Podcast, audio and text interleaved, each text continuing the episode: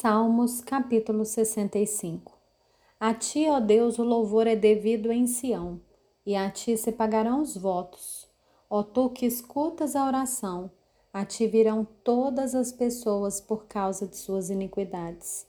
Se prevalecem as nossas transgressões, tu as perdoas. Bem-aventurado aquele a quem escolhes e aproxima de ti, para que habite nos teus átrios. Ficaremos satisfeitos com a bondade de tua casa, o teu santo templo. Com tremendos feitos nos respondes. Em tua justiça, ó Deus, Salvador nosso, esperança de todos os confins da terra e dos mares longínquos. Com a tua força, consolida os montes, cingido de poder. Tu acalmas o rugido dos mares o ruído das suas ondas e o tumulto dos povos. Os que habitam nos confins da terra temem os teus sinais. Os que vêm do Oriente, do Ocidente, tu os fazes exultar de júbilo.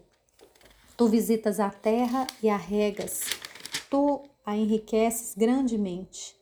Os ribeiros de Deus são abundantes de água.